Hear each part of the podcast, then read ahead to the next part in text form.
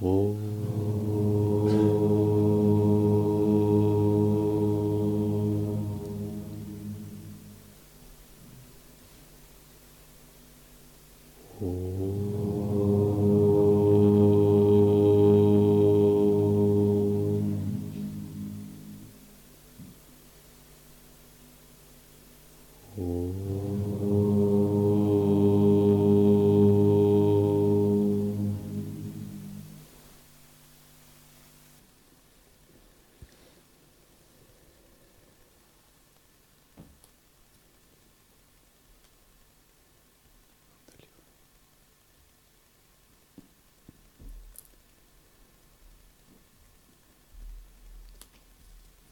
Наставление Ширамана Махариши, глава Джняни.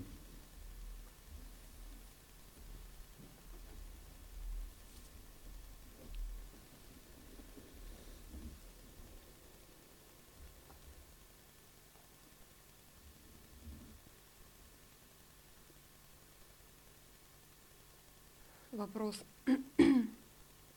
В чем различие между бадха и мукта? Обыденным человеком и освобожденным. Рамана. Бадха живет головой, не сознавая себя в сердце. Аджняна ситха живет в сердце.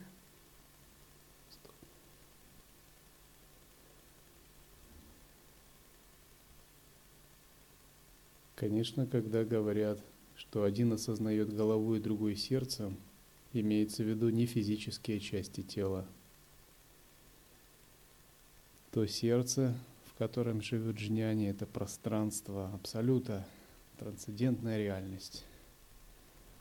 А голова, в которой живет грезящий человек Бадха, это мысли, концепции и основанная на них идея «я», эго – Ахамкара. И отличие джняни, пробужденного, от человека спящего в том, что тот живет в трансцендентной реальности.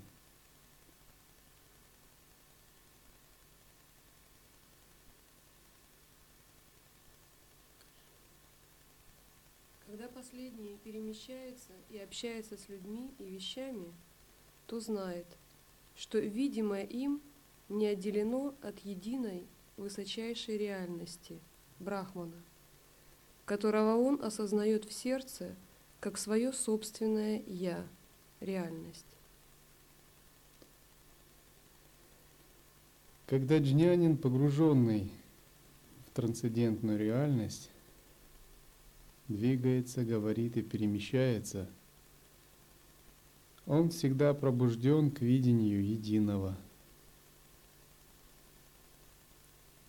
Его ум направлен всегда на одну сущность, на Всевышний Источник, на абсолютный ум. Внутри нас есть такой внутренний джняни и внутренний бадха, то есть обычный человек – Внутренний джняни – это наш ум его истинной таковости. Внутренний бадха – это эго. Ум, который заблуждается. Вначале мы должны разделить в себе внутреннего джняни и внутреннего бадху. То есть обычного человека в себе и человека как джняни. Мы должны отделить себе беспредельную часть от человеческой – мы должны четко уяснить, что беспредельная часть не имеет ничего общего с человеческой. Она настолько запредельна и возвышена, настолько абсолютна и непостижима, что человеческая часть является ее очень ничтожной частью, которую можно даже свести к нулю –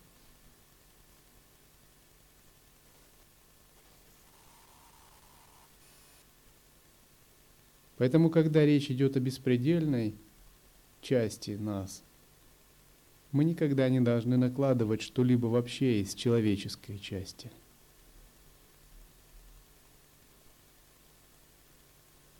Многие махасидхи, открыв свою беспредельную часть, отказывались говорить, а, рассказывать о ней, прятались от людей.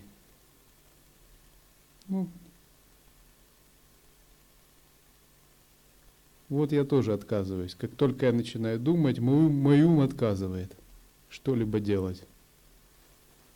Ну, тогда я перехожу на человеческую часть и вспоминаю язык людей и снова продолжаю. Но когда вы в той части, это невозможно описать.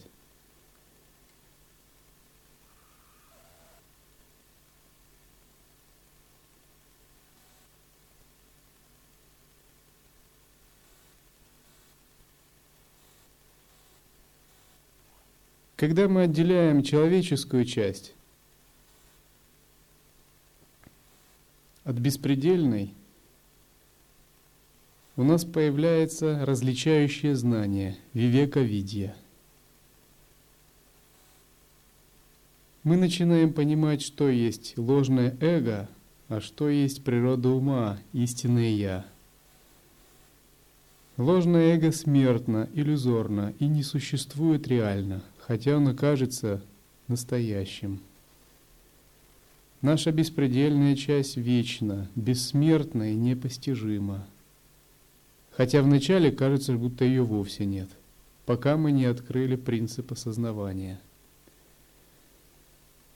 И первое действие, которое йогин совершает, это разделение в себе этих двух частей, человеческой и беспредельной. Вы должны четко разделить в себе эти две части –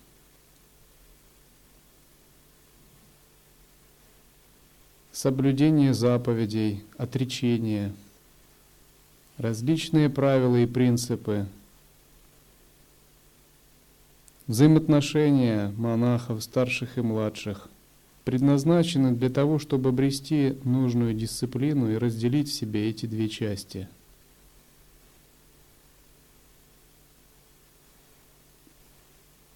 Мы должны полностью их развести как два полюса – в разные стороны. Когда мы их развели в разные стороны и можем, не путая, понимать, что есть человеческое в нас, а что беспредельное, наступает второй момент. Мы должны признать величие нашей беспредельной части –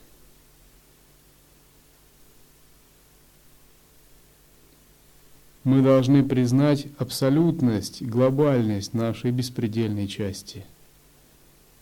И постепенно мы перемещаем фокус нашего сознания и нашей жизненной установки с человеческой части на беспредельную.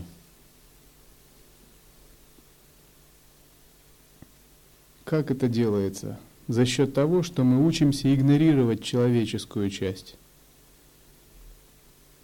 и учимся усиливать и поддерживать беспредельную часть. Когда вам говорят что-либо, что обижает вас, если вы мудрый практик и желаете себе добра в духовном смысле, вы должны игнорировать свою человеческую часть, которая может обижаться. И должны поддерживать беспредельную часть а беспредельная часть крепнет от всего.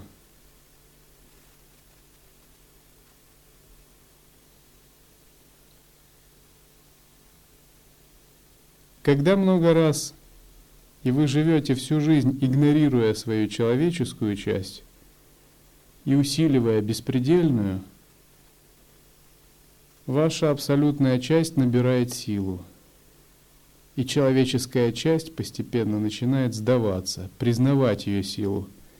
Вначале эго, ваша человеческая часть, бунтует, но она не верит беспредельной части. Беспредельная часть кажется ему каким-то сном, теориями, а, высокопарными словами, философией, поэзией. Но это потому, что человеческая часть очень слепа. Она не только слепа, но и тупа. Она ограничена. Она просто обычное состояние, подобное высокоразвитой собаке. И она, в принципе, не может понять, что есть беспредельная часть. Но когда долго, всю жизнь мы ее игнорируем и развиваем свою беспредельную часть, беспредельное постепенно набирает силу. Человеческая часть начинает понимать, да, беспредельная часть существует, и начинает верить в нее. Когда мы продолжаем практику, наша абсолютная часть усиливается, набирает мощь и начинает уже сиять или полыхать. Это уже стадия святости. Тогда человеческая часть начинает уступать ей свои позиции и постепенно сдаваться. Оно начинает понимать, да, я вообще не знала тогда, какая власть у беспредельного. Я вообще не понимала, что я полностью подчинено беспредельному, я его ничтожная часть вообще. И тогда человеческая часть начинает капитулировать, полностью сдаваться беспредельной части. Оно, наконец, признает власть этого беспредельного и говорит, все, все, на все твоя воля. Как ты скажешь, так и будет.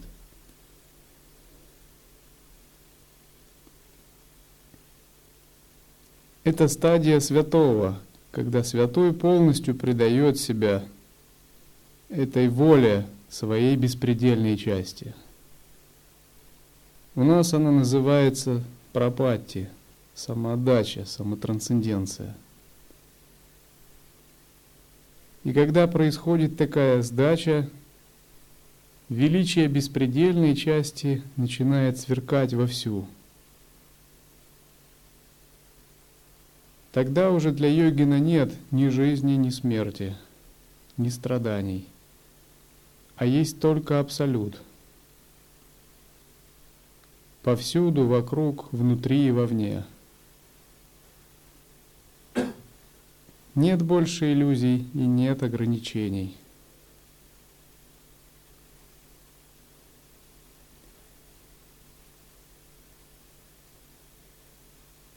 Кто такой святой? Тот, который постоянно направлен на свою беспредельную часть и постоянно в ней, ей внимает. Связанный сансарой человек блуждающий, тот, который игнорирует беспредельную часть, который от нее отворачивается и обращает внимание на свою человеческую часть, придает ей большое значение – Э, что-то они выдумывают, как-то слишком ее лелеет, но обращает внимание на нее большое. В конечном счете эти две части полностью сливаются. И тогда даже человеческая часть обнаруживается как неотделимая от беспредельной части – она обнаруживается с самого начала как то, что всегда принадлежало беспредельной части. Человеческая часть к своему изумлению обнаруживает, что вообще ее не было, что она была просто игрой беспредельного, его шуткой. Но она о себе просто много неправильно думала. А была только беспредельная – проявляющее себя в разных ипостасях, в том числе как и человеческое. Это подобно озарению или подобно вспышке, которая возникает. Когда это реализуется полностью, это называют самоузнавание, пратипхиджня –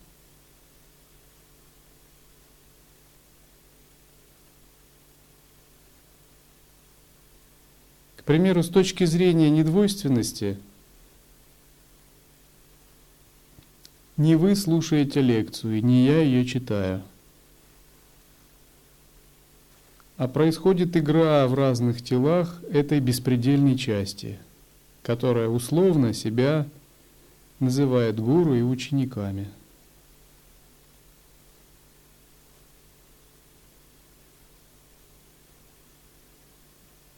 И приняв разные позиции, она пытается объяснить самой себе в разных телах, каково истинное положение дел.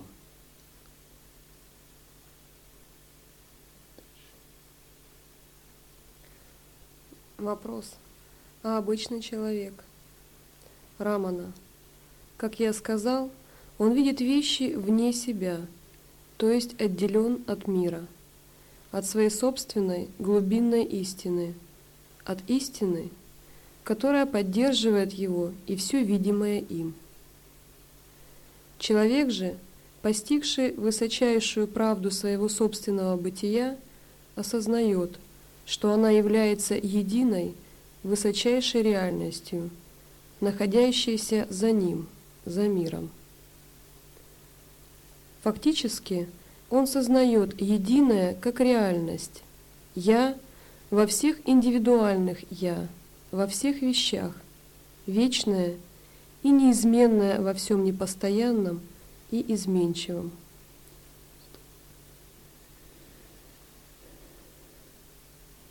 В Рамаяне есть такая история.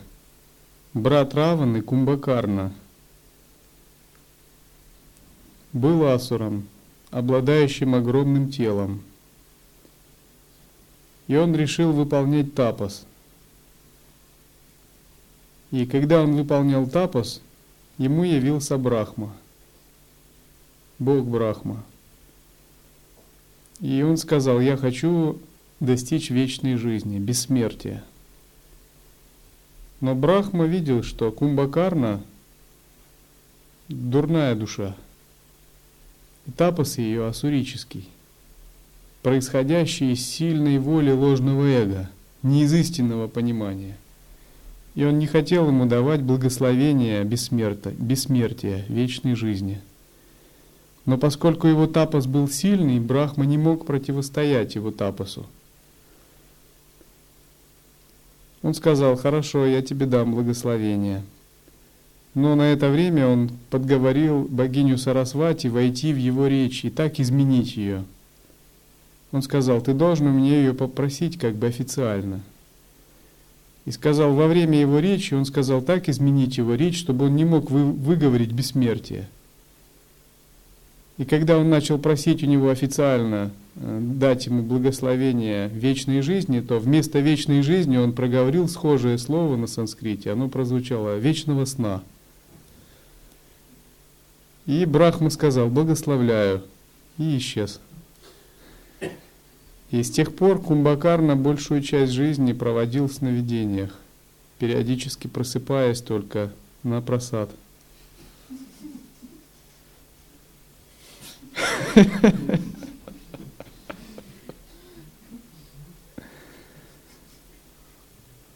Даже когда Равана хотел его призвать на войну, Э, с обезьянами Рамы, то пришлось его будить очень долго, метать в него стрелы, и пришлось запустить, на, у него было огромное тело, то есть он описывался как великан огромный.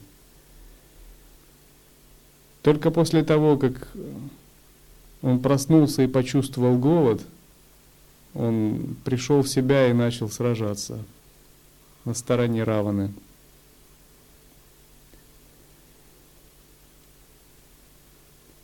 Кто такой Брахма, который явился в ответ на тапас Кумбакарны?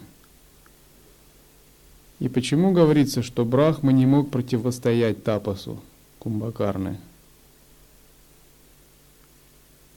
Брахма – это тонкая часть Кумбакарны. Это его беспредельное «я», проявившееся в иллюзорном теле богатства, в божественном теле. Это святая часть этого демона – которую он смог достичь, практикуя тапас. Эта часть была более мудра, чем основная человеческая часть кумбакарны. И эта часть видела, что намерения его еще не очищены, поэтому она дала такое благословение с хитростью. Вообще говорят, что боги не любят давать благословение бессмертия асурам – И когда те добиваются тапасом их даршина, они не могут, конечно, отказать, но они строят такие хитрые условия, ставят такие условия, которые потом можно будет нарушить, и тогда их благословение теряет силу. Таким образом, Хирани Кашипу и Равна, получив благословение их, эти условия нарушили, и они потеряли силу. Что вообще это означает? Это означает, что когда их беспредельная часть открывается, она видит, что эгоистический тапос без самоотдачи не приведет к просветлению. И даже дав благословение бессмертия, живая душа будет пребывать в неведении, пользы ей от этого не будет.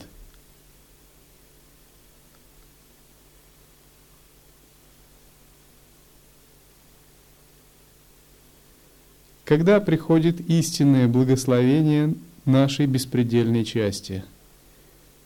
Когда наша эгоистичная часть понимает величие беспредельной части и полностью ей предается.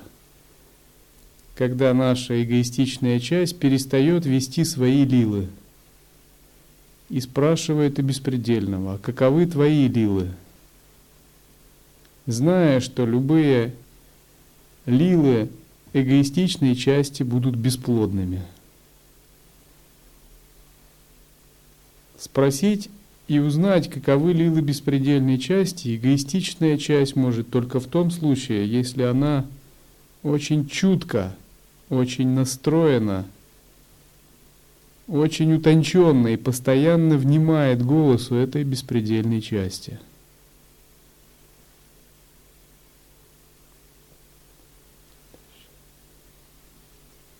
Вопрос.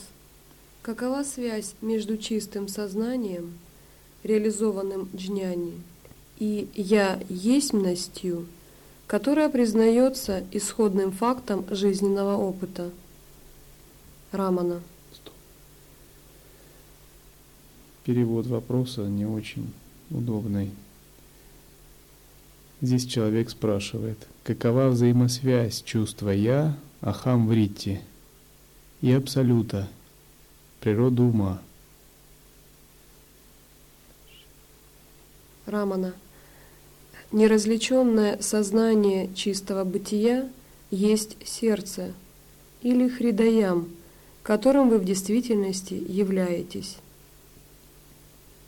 Из сердца возникает чувство «я есмь», как первичная данность чьего-либо переживания – которая сама по себе совершенно чиста, шутха-сатва, по характеру. Именно в этой форме первоначальной чистоты, незагрязненной раджасом и тамасом, это «я» появляется, чтобы жить в джняне. Романа говорит, чувство «я» находится в самом центре бесконечного пространства. Для нас – Чувство «я» связано с телом, с координатами, географией, положением во времени. Однако это иллюзия. На самом деле чувство «я» находится в самом центре бесконечного пространства. Оно возникает из него. И тот, кто практиковал правильно атмавичару, понимает, о чем речь.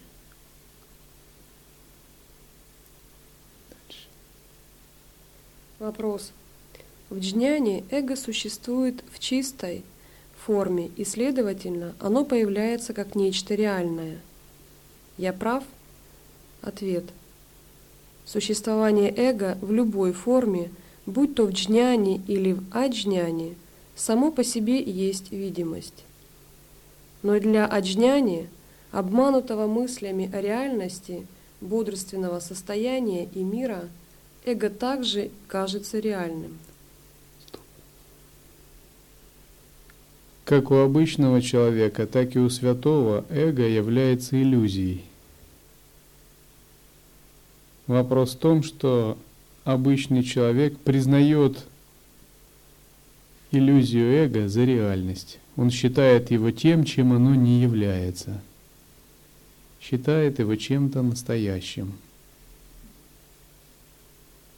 Это как бы, если бы у вас были некие нарисованные деньги, которые на самом деле не являются деньгами, но вы всерьез думали бы, что они представляют какое-то огромное состояние. Такова же ситуация и с эго.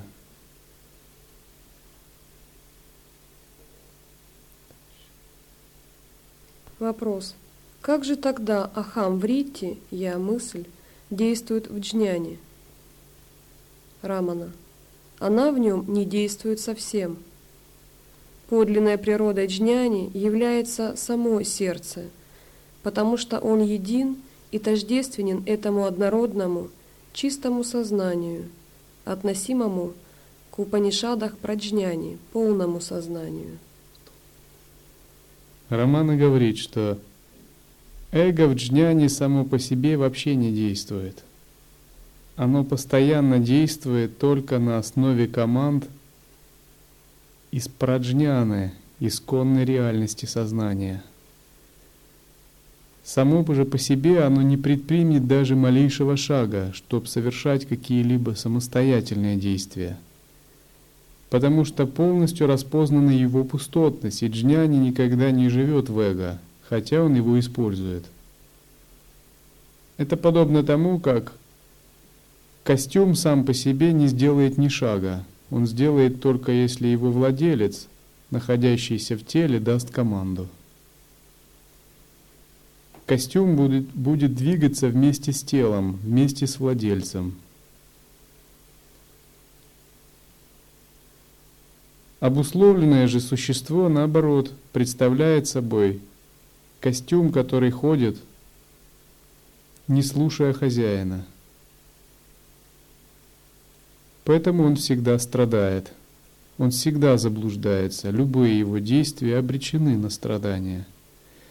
Потому что он в противоречии с объективным законом Вселенной.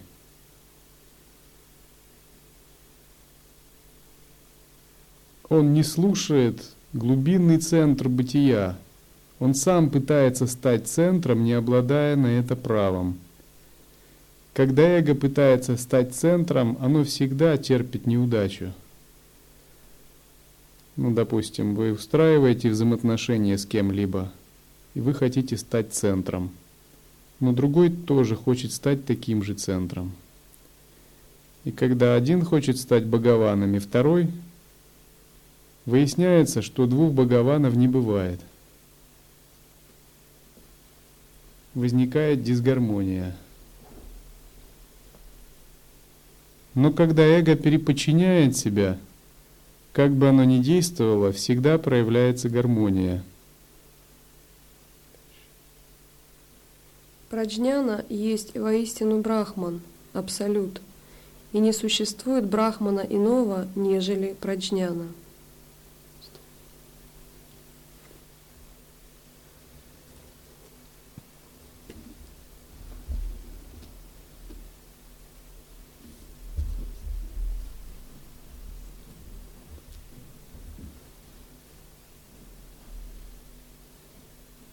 Первые годы практики нужны йогину для того, чтобы полностью отделить свою беспредельную часть от человеческой и никогда их не путать.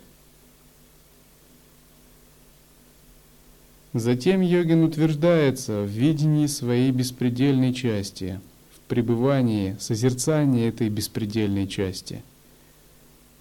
Когда изо дня в день, утром и вечером, где бы он ни был, он созерцает – только беспредельную часть. Когда йогин может удерживать свое сознание на беспредельной части, он овладел реализацией сутры –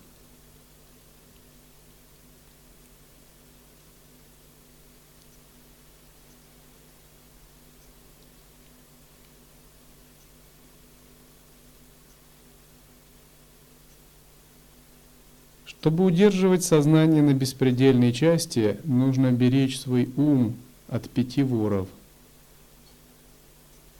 Нужно пестовать свою внимательность так же тщательно, как мать пестует дитя. Нужно оберегать и охранять ее, как зеницу своего ока и как сердце своей груди, потому что ценнее этой беспредельной части у человека ничего нет. Если вы имеете некий вкус ее и пестуете, он вырастет во что-то большее – в абсолют.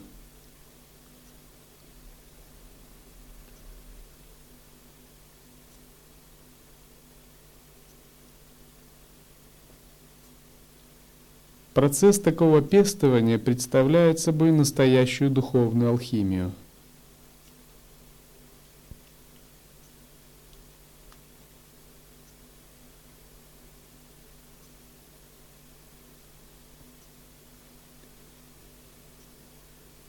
Я читал, как отец и сын, занимающиеся алхимией, в течение 20 лет каждое утро вставали в 4 часа утра, чтобы собрать росу с утренней травы. Эта роса была нужна им для алхимических экспериментов. Они не пропустили ни одного дня. Также и йогин он должен уподобиться такому алхимику, который не пропускает ни одного дня. Он непрестанно собирает росу своего созерцания. Каждый день с утра до вечера. Пока оно полностью не отделится, не кристаллизуется и не выпистуется. Даже небольшой пропуск означает отодвинуться назад и снова сдать свои позиции.